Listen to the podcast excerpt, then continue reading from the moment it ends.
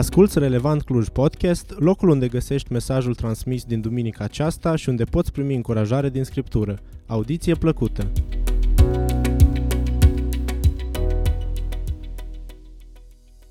Vrem sau nu să recunoaștem, viața fiecăruia dintre noi este împărțită în etape, în perioade, cuvântul care este îndrăgit aici în sezoane, și Solomon, la un moment dat, spunea în cartea Eclesiastul că există o vreme pentru absolut orice lucru, pentru toate lucrurile.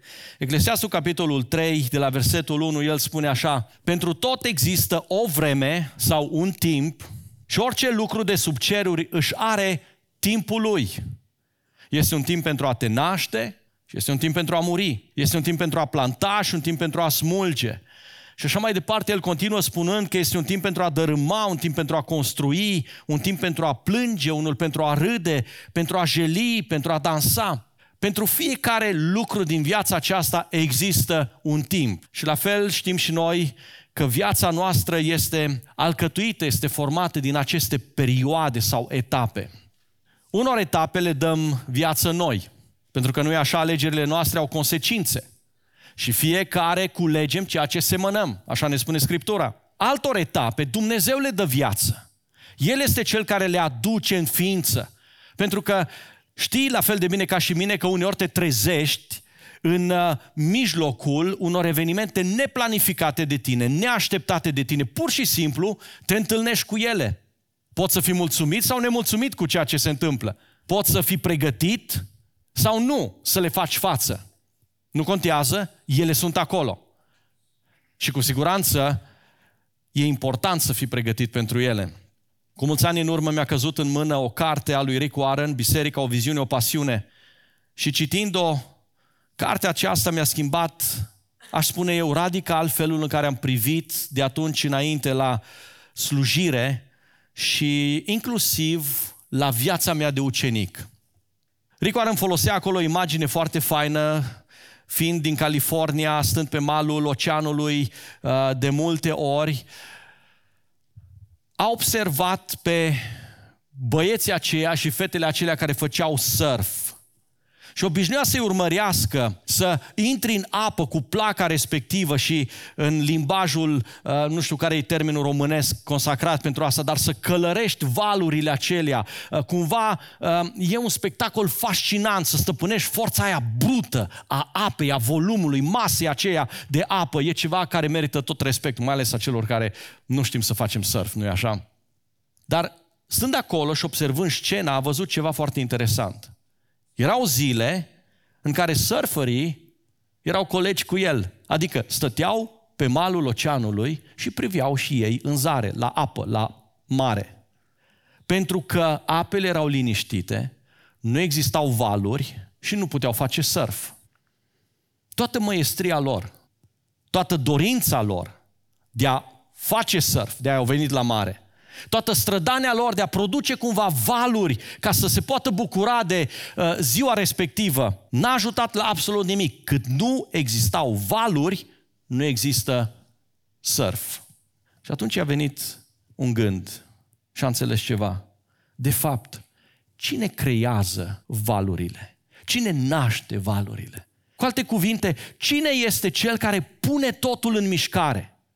Cine este cel care pune viața ta în mișcare? Cine este cel care te-a ridicat din pat în dimineața aceasta? Cine este cel care te-a așezat într-un anume context al vieții tale?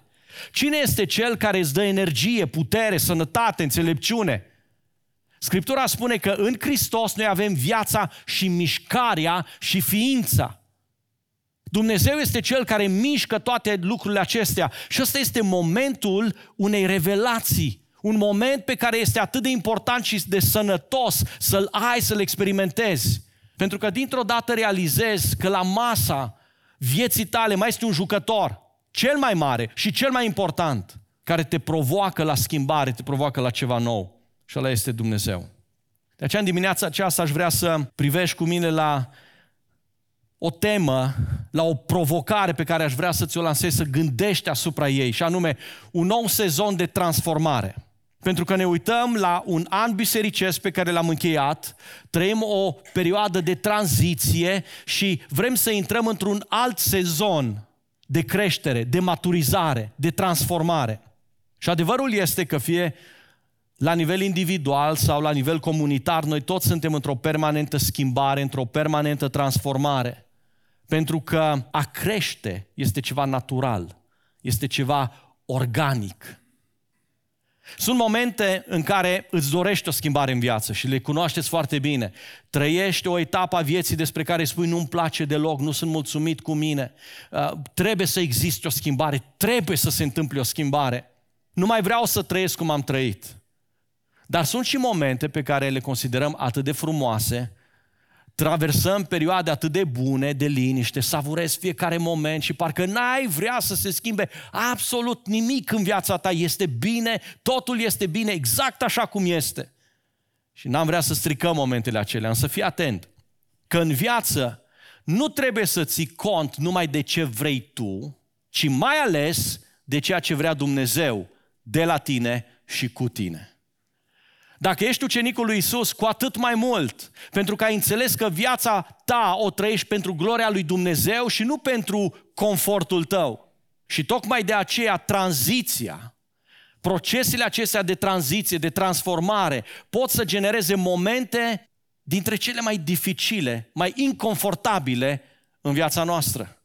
De exemplu, poți întreba pe cineva, hei, cum ești? Și o să-l auzi că îți spune, sunt în tranziție. Dar când el spune sunt în tranziție, tradus, lucrul acesta înseamnă, știi, viața mea se destramă. Viața mea se descompune, habar n-am ce să fac să opresc spirala asta care mă duce tot mai jos. Nu mai înțeleg nimic, nu mai iese nimic, nu știu în ce direcție să o apuc, nimic nu mă mulțumește. Sunt însă în tranziție.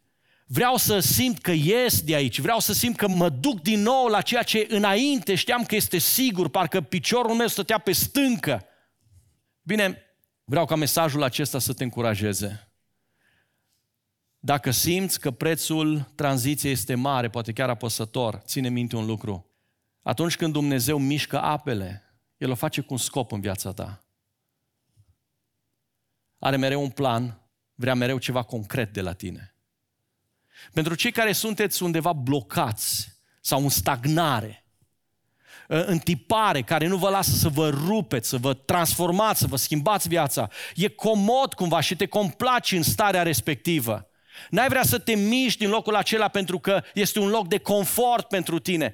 Te încurajez să ai curajul să te lansezi în această tranziție, în această transformare, pentru că ai nevoie de ea.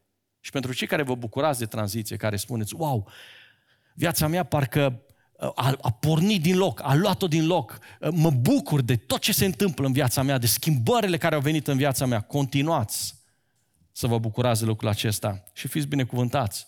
Pentru că eu cred că asta este atitudinea pe care Dumnezeu vrea să o formeze în fiecare dintre noi. Nu toate tranzițiile sunt ușoare, dar când înțelegi că toate pe care le inițiază Dumnezeu în viața ta au un scop, au un plan, Asta este atitudinea pe care Dumnezeu vrea să o ai, de mulțumire, de încredere, de supunere înaintea Lui. Cunoști versetul care se adresează oamenilor care îl cunosc, îl iubesc pe Dumnezeu, care se încred în Dumnezeu? Spune așa, când străbat aceștia valea plângerii, o transformă într-un loc plin de izvoare. Tranziția prin valea plângerii nu e simplă, nu e ușoară, uh, nu este comodă, nu este confortabilă, din potrivă, ne, ne supune la tot felul de, de provocări.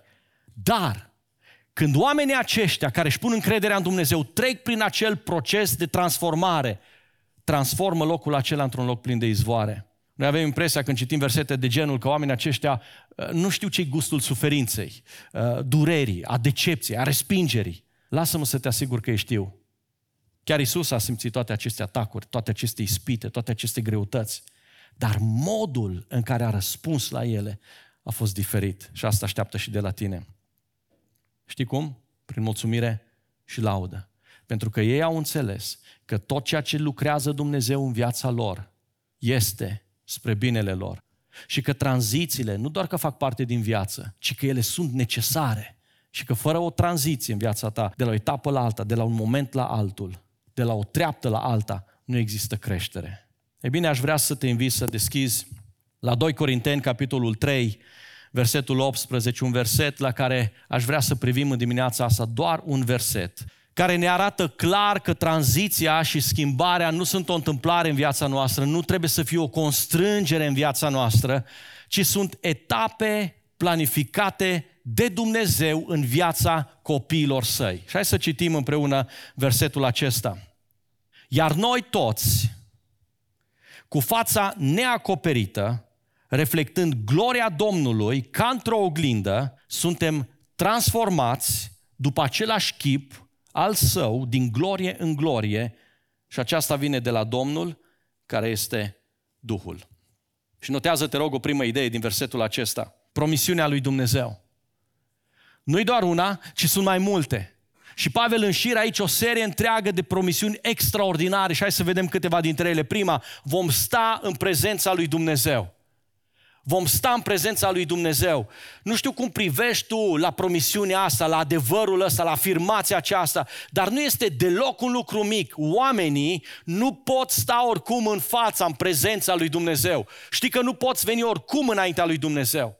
Dacă ești părinte, știi că atunci când copilul tău greșește, îl vezi că se codește, îl vezi că se ferește, îl vezi că nu este în largul lui. Dacă ești și cu siguranță ai fost copil, știi ce înseamnă momentele acelea. Când știi că ești vinovat, când știi că n-ai ascultat, când știi că ai făcut o greșeală, să te duci să stai înaintea celui căruia dai socoteală, părintele tău, profesorul tău sau așa mai departe, șeful tău, inima ți se strânge.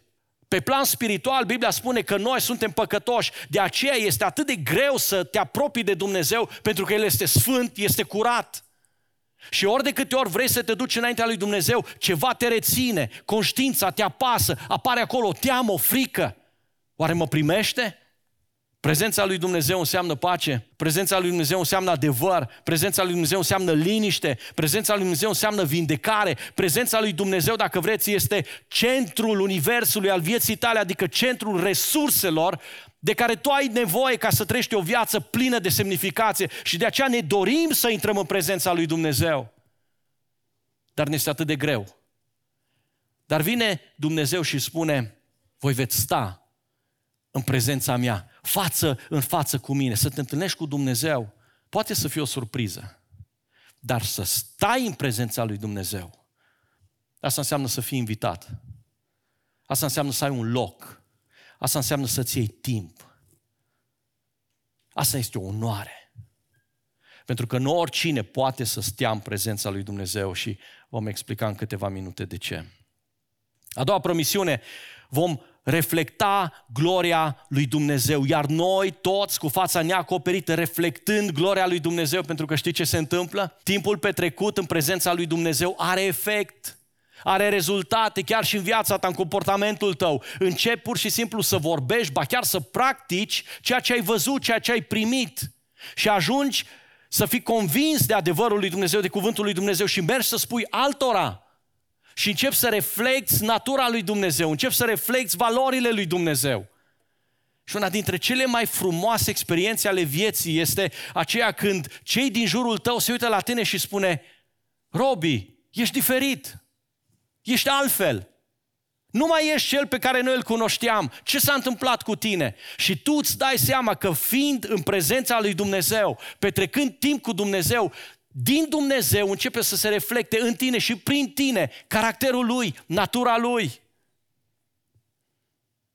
Este momentul în care începi să realizezi că Dumnezeu se manifestă prin tine, dar Dumnezeu nu te lasă acolo.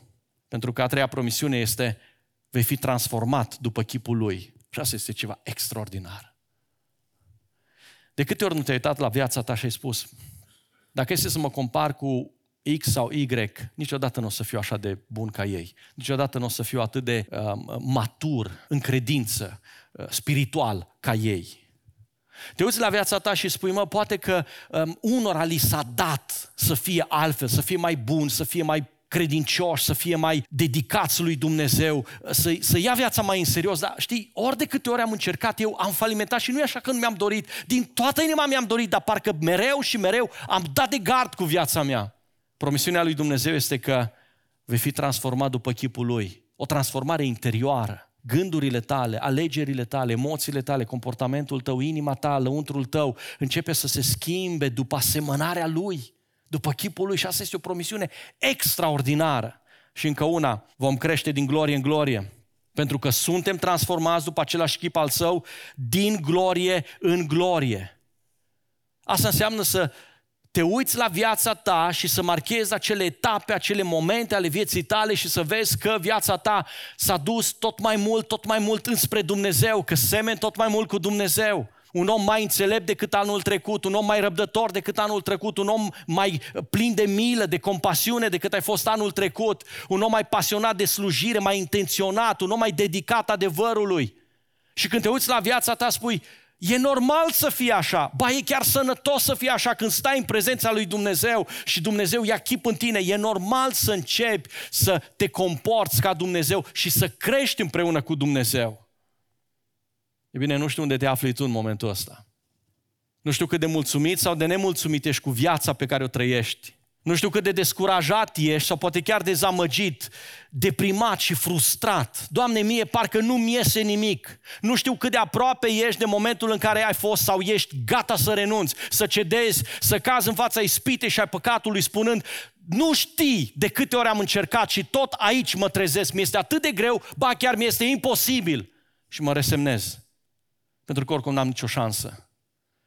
Dăm voie să-ți spun, că în versetul acesta Dumnezeu îți spune și îți face aceste promisiuni, pentru că ăsta este scopul pentru care te-a creat. Dumnezeu te-a creat și Dumnezeu mișcă, stârnește valuri în viața ta, te duce în procese de genul acesta de tranziție, te ia dintr-un loc, te duce într-altul, tocmai ca să te crească, tocmai ca să te transforme, tocmai ca să te facă mai asemănător cu El. Și nu uita adevărul acesta. Câtă vreme Dumnezeu este viu, toate promisiunile acestea sunt reale, sunt adevărate și sunt valabile pentru că sunt ale Lui, sunt ancorate în natura Lui, în caracterul Lui sfânt și perfect. Și cum Isus spunea, cerul și pământul vor trece. Dar ascultați-mă, cuvintele acestea pe care eu vi le-am spus din partea Tatălui nu vor trece. Așa că notează-ți, promisiunile acestea sunt valabile azi pentru tine. Pentru că nu ți le face un om, ți le face însuși Dumnezeu. Nu ești singur în tranziție. Nu ești părăsit. Am cântat despre lucrul acesta. Victoria este a ta. Tu nu părăsești. Tu ești bun, tu ești credincios.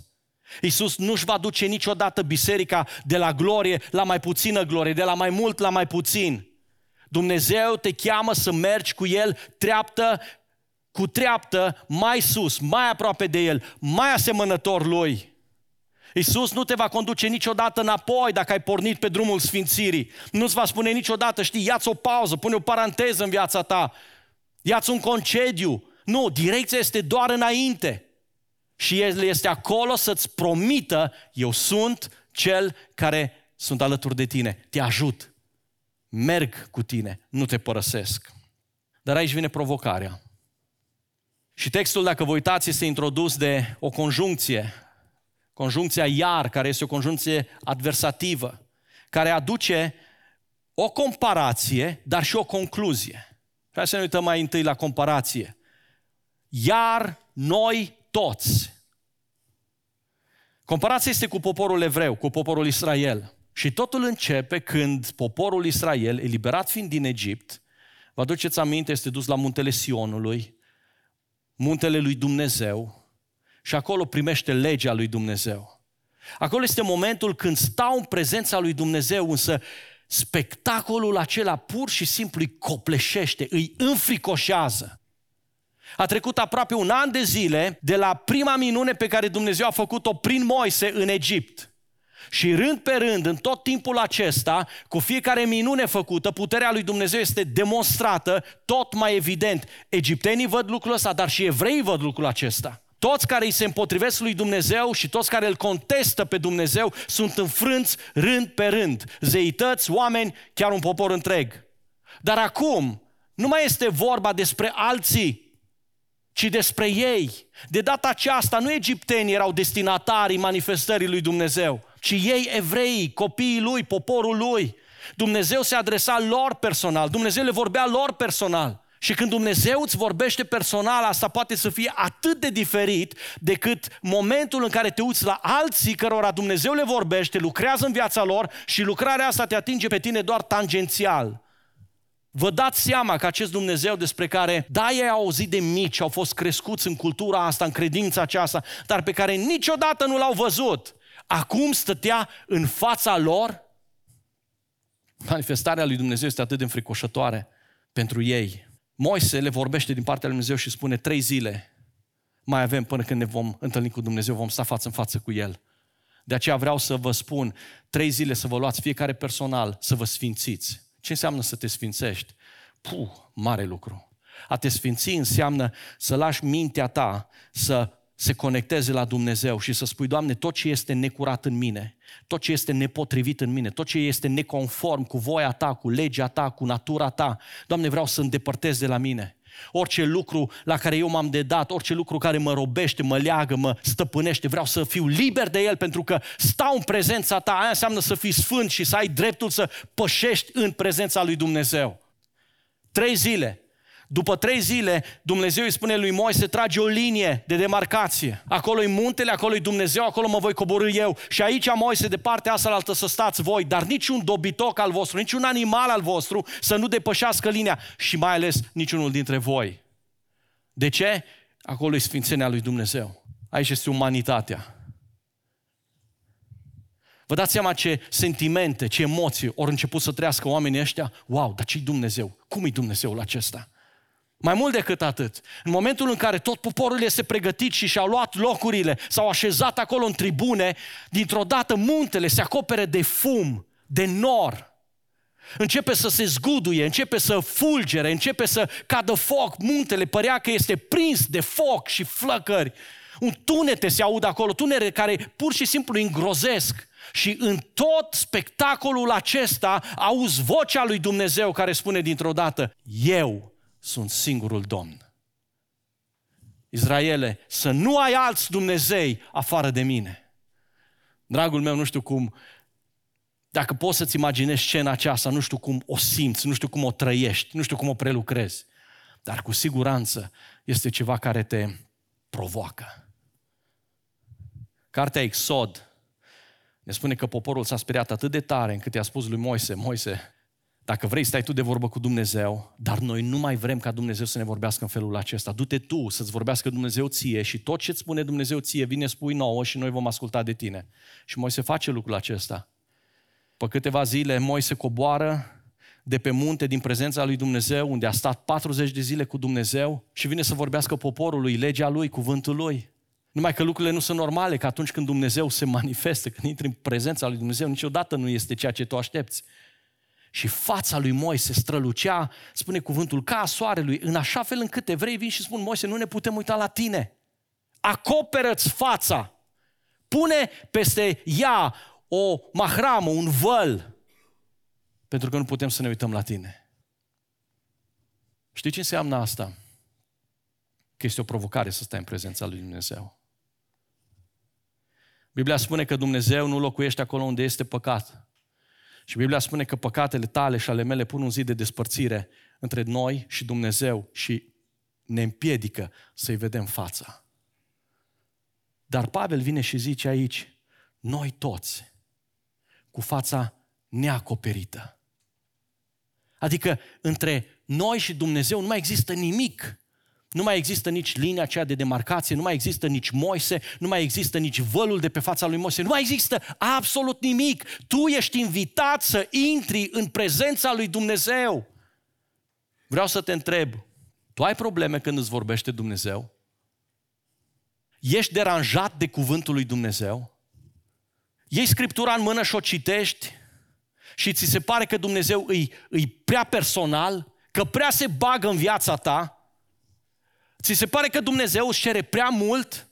Prefer câteodată să existe un văl pe fața lui Dumnezeu, peste cuvântul lui Dumnezeu, ă, poate chiar peste fața ta? Să pui un filtru peste mesajul lui Dumnezeu pentru tine, că e prea direct, e prea personal? Sau ai inima aia smerită care vine și spune, Doamne, ceea ce ai Tu să-mi comunici, aia vreau să primesc pentru că vreau să fac voia Ta. Ești tu gata să te lași 100% în mâna lui Dumnezeu, să-i dai acces la gândurile tale, la emoțiile tale, la alegerile tale, să-ți supui dorințele și visele tale lui?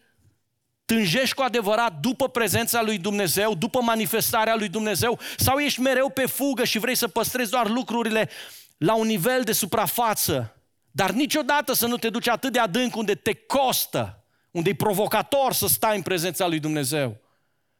Evreii au făcut asta și au pierdut. Au pierdut o mulțime de binecuvântări. Au pierdut o mulțime de șanse de a fi eliberați, vindecați, transformați. Și cel mai trist este că în final au pierdut pe Dumnezeu însuși. Nu repeta greșeala lor. Asta e provocarea. Și Pavel face comparația. Uite-te, uite-te la ei. Ei au pus așa de multe filtre, au pus așa de mulți intermediari între ei și Dumnezeu pentru că n-au fost gata să accepte provocarea lui Dumnezeu să intre în prezența lui. Doi, concluzia. Pentru că Pavel spune, noi toți cu fața neacoperită, adică nu mai este filtru, nu mai există nimic care să te împiedice să stai în prezența lui Dumnezeu. În Hristos, păcatul tău a fost șters, a fost iertat, a fost înlăturat. Dumnezeu acum te primește în prezența lui, dar ascultă-mă bine. Favorul ăsta nu e pentru oricine. Sunt oameni care spun, oh, eu îl iubesc pe Dumnezeu.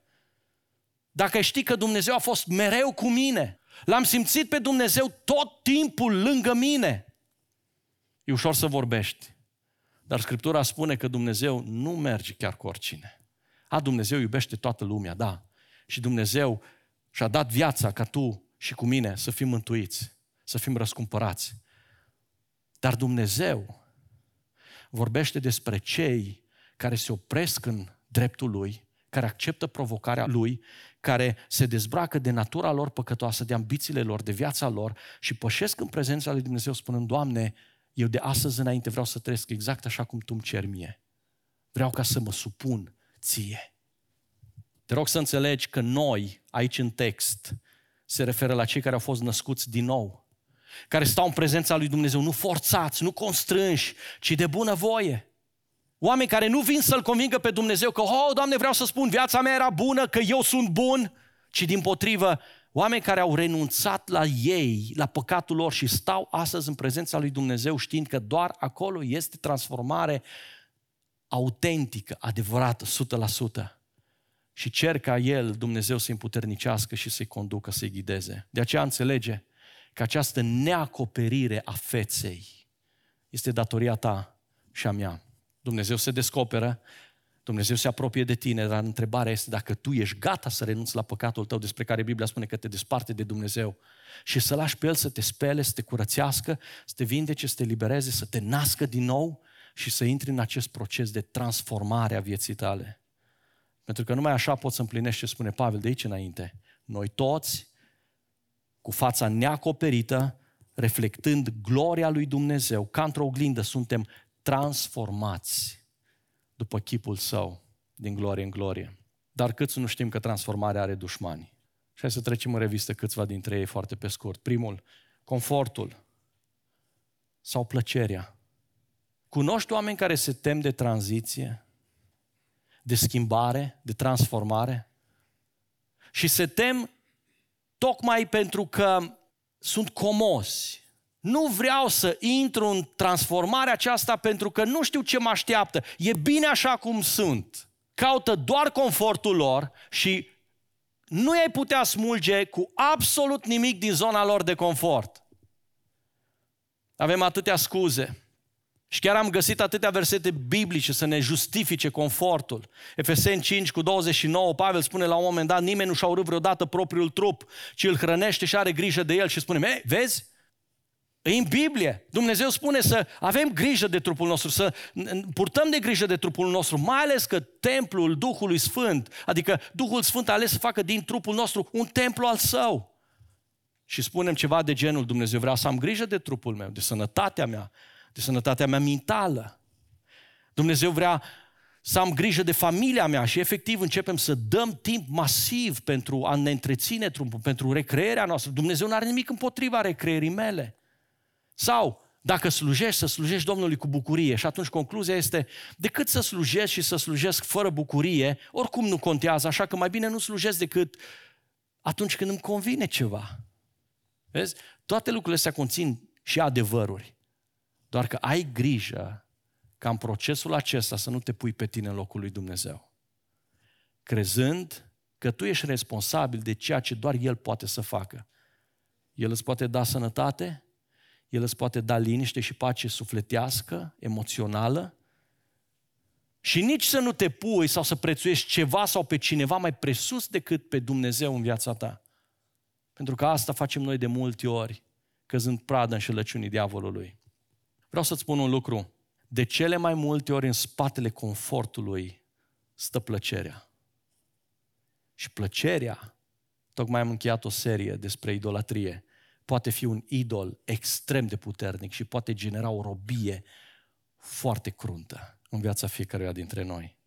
De aceea lasă Duhul Sfânt să te testeze, să-ți descopere dacă nu cumva concluziile tale sunt greșite și întreabă și pe alții. De aia suntem în grupe de casă, de aia suntem aproape unii de alții, de aia ne evaluăm unii pe alții pentru că vrem să știm că suntem în locul unde Dumnezeu vrea să fim.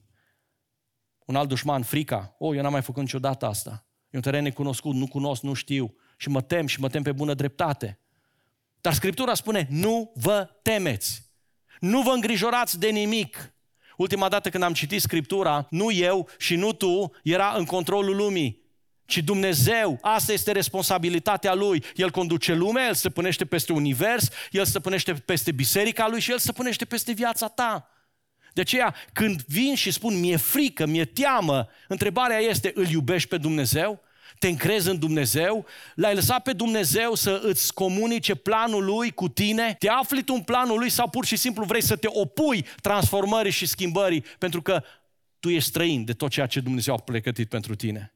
Nu vă îngrijorați de nimic, spune Scriptura, ci în toate lucrurile aduceți cererile voastre înaintea lui Dumnezeu. Încă un obstacol, sentimentalismul. Oh, ce fain a fost mai de mult. Știți că obișnuința devine a doua noastră natură. Dar atenție, obișnuința poate să devină și o armă extrem de eficientă în mâna diavolului. Pe cât de mult crezi tu că Satan te ispitește mereu cu lucruri noi pe care nu le-ai mai auzit, pe care nu le cunoști, pe care nu le-ai mai făcut până la un anume moment. La fel de adevărat este că diavolul te poate înrobi și ataca cu mecanisme, cu forme, lucruri pe care să le faci automat dar care să nu mai însemne nimic pentru tine. Și uite așa ajungi să te rogi mecanic și te rogi și îți bifezi, astăzi m-am rugat, săptămâna asta m-am rugat, săptămâna asta am postit, săptămâna asta am citit cuvântul Domnului, dar le faci mecanic. Și tu nu construiești relație cu Hristos prin asta, ci doar îți bifezi căsuța religiozității tale, care nu te ajută în relație cu Dumnezeu. Slujești, dar o faci din inerție, fără intenția de a-L glorifica pe Dumnezeu sau să zidești, să ridici pe frații tăi. Și ajungi în felul ăsta să te legi sentimental de niște tradiții, forme și tipare, dezvoltând atașamente nebiblice și nesănătoase, care în final ajung să te înrobească, crezând că ești ok, că ești bine înaintea lui Dumnezeu în timp ce tu nu ești.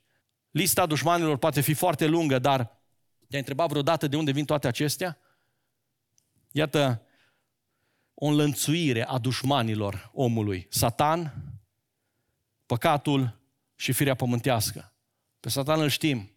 Păcatul, păcatul e mai mult decât o faptă pe care o faci. Păcatul îl descrie Scriptura ca fiind, ca având în el o putere. Prezența lui nu doar întinează viața, ci o transformă, o înrobește. De aceea e și așa de greu să scapi de păcat. Și nu poți decât prin luptă, decât printr-o declarare intenționată a unei confruntări față de păcat, spunând, Doamne, te rog, ajută-mă să biruiesc păcatul ăsta din viața mea. Și firea păcătoasă, care odată ce se obișnuiește să trăiască, odată ce devine înrobită de păcat, ea pur și simplu la foc automat, în mod automat, te atrage înspre păcat. E bine, de aceea vorbește Dumnezeu despre tranziții, despre transformări. Și de aia tranzițiile nu sunt ușoare de cele mai multe ori sunt dificile, sunt neconfortabile, dar cu toate acestea sunt necesare. Tranziția te mută din familiarul tău, din cunoscutul tău, din confortul tău, din obișnuitul tău înspre necunoscut. Și ăsta este motivul pentru care uh, nu ne plac și nu-i deloc de mirare când celor mai mulți oameni nu le plac tranzițiile sau schimbările, transformările în viața lor. Unii chiar le urăsc. O tranziție îți ia timp, o tranziție îți ia răbdare, o tranziție presupune să fii foarte disciplinat, foarte intenționat. Dar tranziția este remediul lui Dumnezeu împotriva stagnării, a complacerii și a mediocrității. Tranziția este mesajul lui Dumnezeu pentru fiecare dintre noi. Eu vreau să-ți spun că nu am fost prezent doar un moment în viața ta. Eu vreau să fiu prezent în fiecare moment din viața ta. Eu vreau să merg cu tine, eu sunt la lucru în viața ta. Eu te însoțesc, te cresc, te modelez, te formez, te transform în fiecare zi din glorie în glorie, din slavă în slavă, până vei ajunge să porți chipul meu. Asta e provocarea. Și pentru că vorbim despre tranziții care iau timp și care înseamnă cheltuială, aș vrea să ne uităm trei la proces. Pentru că dacă tranziția ar fi un moment, probabil că ar fi foarte simplu, mai mulți am fi gata să spunem, Doamne, stau aici un moment, totul se schimbă, dintr-o dată viața mea este cu totul diferită, dar tranziția este un proces. Nu se întâmplă imediat, ci ia timp. Tranziția presupune, după cum înțelesul logic ne-o spune, să treci de la ceva la altceva. Și schimbarea asta înseamnă timp, înseamnă efort, decizie. Înseamnă să-ți, să-ți schimbi mintea, înseamnă să uh, îți schimbi obiceiurile, practicile, comportamentul tău trebuie să se schimbe, să fie transformat. Și câți dintre noi nu știm atât de bine că toate astea presupun un proces. Dar uite-te la câteva caracteristici ale procesului transformării pe care Dumnezeu vrea să-l facă în viața ta. Primul, procesul are o țintă clară. Iar noi toți, cu fața neacoperită, reflectând gloria Domnului ca într-o oglindă, suntem transformați după același chip al său. Și asta este o țintă clară. Este o declarație clară. O tranziție fără o țintă este o pierdere de vreme. Pe termen scurt, asta înseamnă o viață trăită în haos. Habar n-ai ce faci, habar n-ai încotro te îndrepți. Nimic nu se leagă în viața ta, n-ai nicio direcție, n-ai nicio bază, trăiești pur și simplu fără principii. Ce-ți vine aia faci? Și tot timpul ești într-o tranziție. Pe termen lung, înseamnă investiție neînțeleaptă și dezastroasă. Vă aduceți aminte că Isus a spus o pildă cu doi oameni care au construit fiecare câte o casă? Unul pe stâncă, unul pe nisip. Amândoi au investit. Amândoi și-au pus tot efortul, timpul, în ceea ce au făcut, doar că la final, unul a fost binecuvântat pentru că construcția lui, casa lui a rămas în picioare, cealaltă s-a prăbușit atunci când au venit îngrijorările, loviturile vieții. Tranziția, fără o țintă clară, pe termen lung, poate să fie dezastroasă. Pentru că sunt așa mulți oameni care investesc în viața aceasta în lucruri care trec, care n-au valoare, care nu satisfac, care nu hrănesc.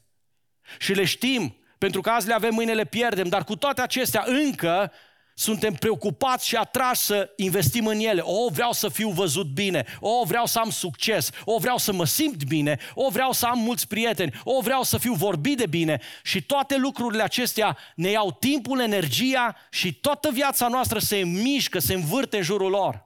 Până într-o zi. Când Dumnezeu pune toată viața și truda noastră și strădania noastră la test. Ținta noastră, spune Pavel aici, e să intrăm, să stăm în prezența lui Dumnezeu. Dar nu oricum, ci cu fața neacoperită, în responsabilitate, în asumare. Să reflectăm gloria lui Dumnezeu. Să fim transformați după chipul lui Dumnezeu. Așa fel încât atunci când privești la viața ta să poți spune, sunt mai asemănător cu Hristos. Așa că vreau să te întreb, care a fost ținta ta anul ăsta? Pentru că dacă privești la viață ca la un proces de tranziție, te uiți și îți planifici și spui, vreau să plec în direcția cu tare, vreau să ajung în direcția cu tare, la țelul respectiv. Unii oameni își propun să vină la biserică o dată pe săptămână, regulat, alții își propun să fie mai implicați într-o slujire, poate ți-ai propus să fii mai prezent la un grup de casă, Alții își propun pur și simplu să meargă în concediu în locuri în care n-au mai fost. Și asta este o țintă, este un cel. Să câștigi mai mulți bani, să, nu știu, intri în cutare grup, ai vrut neapărat, ai investit, ți-ai dorit, uh, lupți să intri, să aparții acelui, uh, acelui grup. E bine, din start, când selectezi, țintele acestea, dorințele acestea, de la începutul unui an sau unei perioade, îți dai seama că unele sunt foarte orizontale și știi foarte bine că sunt trecătoare și fără niciun folos real. Altele însă pot să fie îmbrăcate în spiritualitate, să sune atât de bine, atât de fain, atât de nobil, dar formale, fără viață, fără esență. De aceea Pavel vine și ne dă o țintă clară aici și spune, hei, Iată ceva care te ajută să nu-ți rosești viața. Puneți ca țintă să te transformi mai mult după chipul lui Isus. Un proces care are o țintă. Doi, un proces irreversibil. Spune că suntem transformați după chipul Lui și mergem din glorie în glorie. Nu mergem înapoi, nu batem pasul pe loc. Tranziția nu înseamnă ping-pong. Să te uiți, asta sunt într-o parte, mâine în cealaltă, ci am o țintă clară, dar și mă duc irreversibil înainte nu mă mai întorc înapoi. Când Isus cheamă oamenii să-L urmeze, este foarte categoric și foarte clar. Matei, capitolul 10, versetele 37 la 39. Cel ce își iubește tatăl sau mama mai mult decât pe mine, spune Isus, nu este demn de mine. În orice societate citești cuvintele astea, în orice context, ele nu sună decât foarte ferm. Cel ce își iubește fiul sau fata mai mult decât pe mine nu este demn de mine. Și când citești versetele acestea, ești provocat. Înțelegi că Dumnezeu te cheamă la ceva ce nu ți este foarte ușor, ce nu este confortabil, ce nu este uh, uh, foarte simplu de făcut, ci Dumnezeu vine și spune, vreau să faci din mine prioritatea numărul unu. Iar cel ce nu-și ia crucea și nu mă urmează nu este demn de mine. Pentru că sunt unii care spun, oh, familia mea oricum sunt niște o adunătură de neisprăviți. Iisus se întoarce și spre persoanele acelea și spune, mă iubești tu mai mult decât pe tine însuți? Cel ce încearcă să-și păstreze viața o va pierde, dar cel ce își pierde viața de dragul meu o va găsi, concluzionează Iisus. Și în Luca 9 cu 23 spune, dacă vrea cineva să vină după mine, să se lepede de sine, să-și ia crucea în fiecare zi și așa să mă urmeze. Și versetul 62, niciun om nu pune mâna pe plug și se uită înapoi. Pentru că dacă face lucrul acesta, nu este potrivit pentru împărăția lui Dumnezeu. Dumnezeu răsplătește credincioșia. De aceea, procesul transformării este unul irreversibil. Când am plecat spre Dumnezeu, dacă vreau să moștenesc viața veșnică, dacă vreau să fiu schimbat după chipul Lui, trebuie să uit ce este în urma mea. Și încă un lucru, constant. Pentru că umblarea cu Isus înseamnă petrecerea de timp cu Isus. Cât? Zilnic constanță. Noi toți, cu fața neacoperită, stând în prezența lui Dumnezeu, reflectăm gloria Domnului și suntem transformați din glorie în glorie. Din treaptă în treaptă, tot mai aproape de El, tot mai cunoscător de El, tot mai plin de El. Și te uiți la primele trei lucruri și spui, Doamne, oare e posibil lucrul ăsta? E posibil pentru că Pavel închide versetul ăsta cu o declarație și aceasta vine de la Domnul care este Duhul. Pentru că te uiți în viața ta și spui, aș putea să-ți număr atât de multe momente în care am falimentat, atât de multe momente în care am căzut, atât de multe momente în care am dat greș. Înțeleg promisiunea lui Dumnezeu. Am acceptat provocarea și am început să umblu cu el și am înțeles că este un proces și dar știi, uneori am impresia că este imposibil. Este posibil. Pentru că cel care face promisiunile acestea niciodată nu te lasă în puterea ta, ci totdeauna îți vine alături. Și îl avem pe Iisus Hristos, despre care tot Pavel spune, e marele nostru preot, unul care, ca să te poată înțelege, s-a dezbrăcat de gloria Lui, de slava Lui și a luat chip de om venind în lumea noastră. A simțit aceeași bătălie, aceeași atac, aceleași ispite, a trecut prin aceleași provocări, dar fără păcat, pentru că s-a dus la cruce ca să plătească cu viața lui libertatea ta și posibilitatea ca tu să intri în relație cu Dumnezeu Tatăl. De aceea, toate lucrurile acestea sunt de la Domnul care este Duhul. Trei adevăruri practice în final. Dumnezeu va fi întotdeauna cu tine. Sunt momente în care nu-L simți. Sunt momente în care nu înțelegi. Sunt momente în care ți se pare că l-ai pierdut pe Dumnezeu din vedere, din atenție. Sunt momente în care ți se pare că ești uitat de Dumnezeu. Sunt momente în care te uiți la viața ta și nu poți să definești nimic ce se întâmplă acolo, decât să spui, știi, sunt în tranziție, am fost parcă mai bine, acum parcă sunt praf, sunt, sunt, sunt părăsit, sunt uitat de toți. Dumnezeu va fi întotdeauna cu tine, se promisiunea Lui.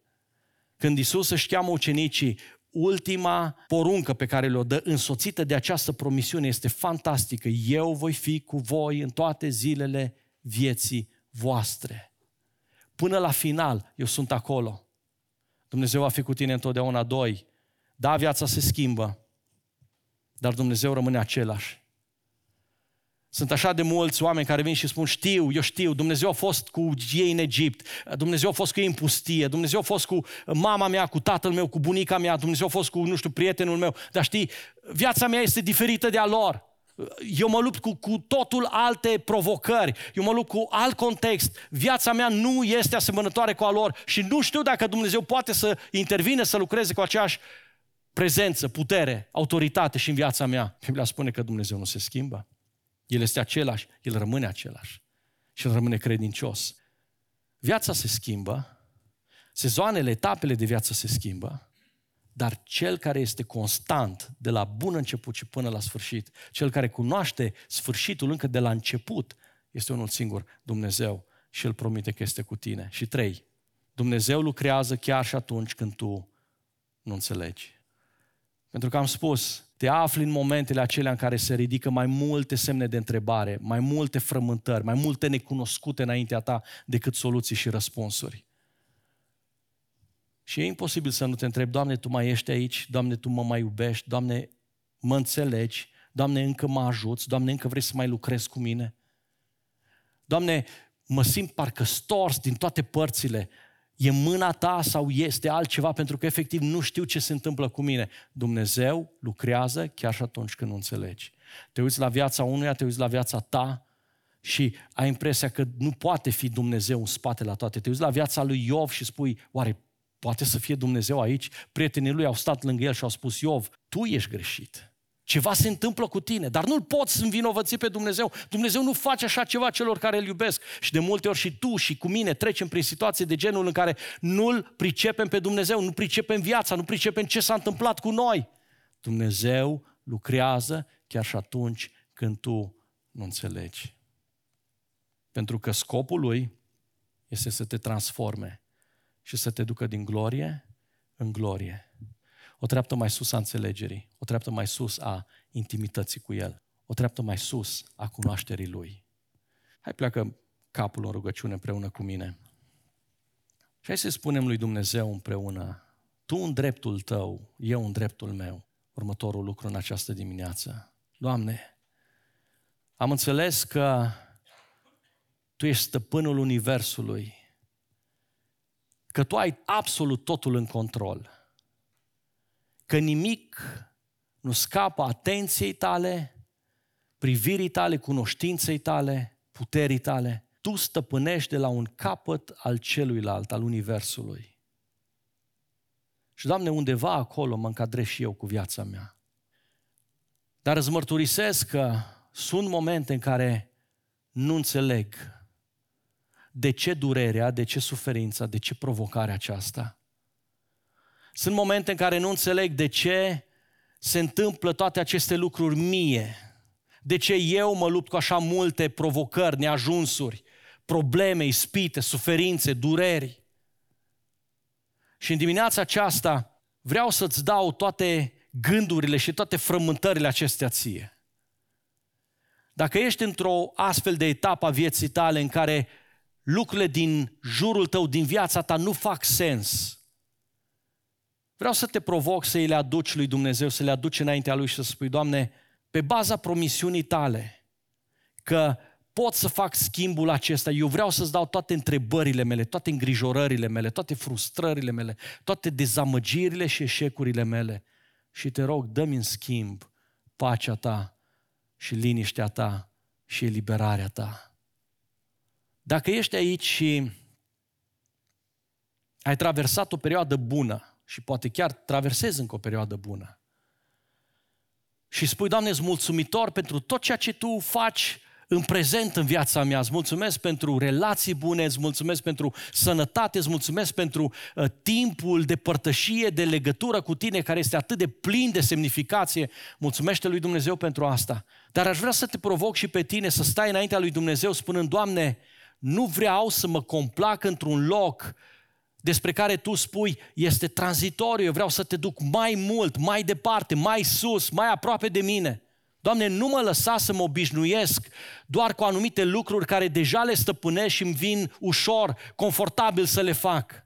Vreau să mă las la dispoziția ta și dacă perioada care îmi stă înainte vrei să mă chem la ceva mai mult, la ceva mai mare, Doamne, dăm putere să mă duc într-acolo, dăm putere să mă las în mâna ta. Dezlipește-mi inima de orice plăcere a momentului, de orice confort al momentului și ajută-mă să înțeleg că tu mă chem să umblu cu tine în credincioșie în fiecare etapă a vieții mele, din glorie în glorie. Și, Doamne, vreau să cresc în gloria Ta. Dacă ești blocat undeva, dacă sunt lucruri care acum, în momentul acesta, te leagă, te țin rob, tipare de comportament, de gândire, vicii, păcate, obiceiuri de care nu poți să scapi, și care știi că îți sug toată viața din tine, toată puterea. Ești atât de apăsat, ești atât de descurajat, ești atât de descumpănit încât nu știi ce să faci cu viața ta în acest moment. Dumnezeu vine și îți spune și ție, nu numai că vreau, dar am și puterea să te transform, să te schimb.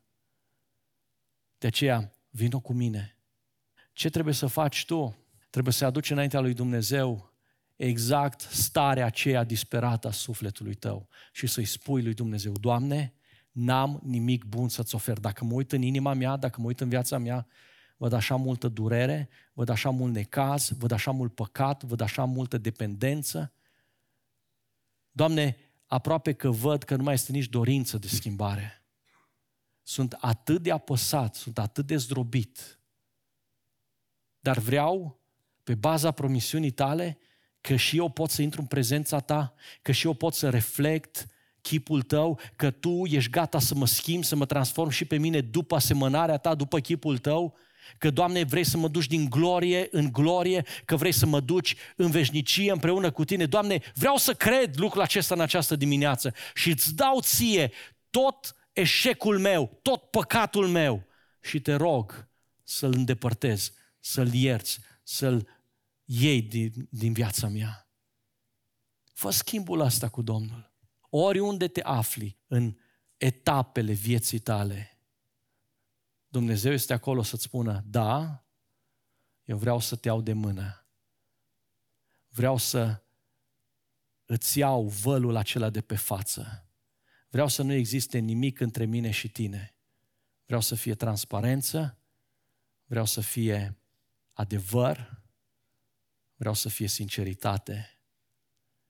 Ești gata să recunoști înaintea lui Dumnezeu cine ești, unde ești și mai ales să-i spui lui că vrei să te lași schimba, transformat de El. Iisus, îți mulțumim pentru jertfa ta prin care ai luat păcatul nostru, prin care ai eliberat viața noastră, prin care ne-ai împăcat cu Tatăl. Duhule Sfânt, îți mulțumim pentru lucrarea ta de convingere că suntem oameni păcătoși și că avem nevoie de mântuire. Dar îți mulțumim și pentru Evanghelia ta, Doamne, care ne spune că în Isus Hristos avem șansa împăcării cu tine. De aceea te rog, uite-te la noi fiecare în dimineața aceasta, acolo unde ne aflăm fiecare. Și îndură-te de noi, provoacă-ne la nivelul stării noastre, a nevoilor noastre și, Doamne, vrem să-ți dăm ție control peste întreaga noastră ființă. Te rugăm acestea în numele Lui Isus Hristos, Domnul și Mântuitorul nostru și îți mulțumim, Tată, că ne asculți și numele Tău să fie binecuvântat în veci de veci și biserica spune Amin. Mulțumim că ai ascultat acest mesaj. Nu uita să ne urmărești și pe platformele noastre de Facebook și Instagram.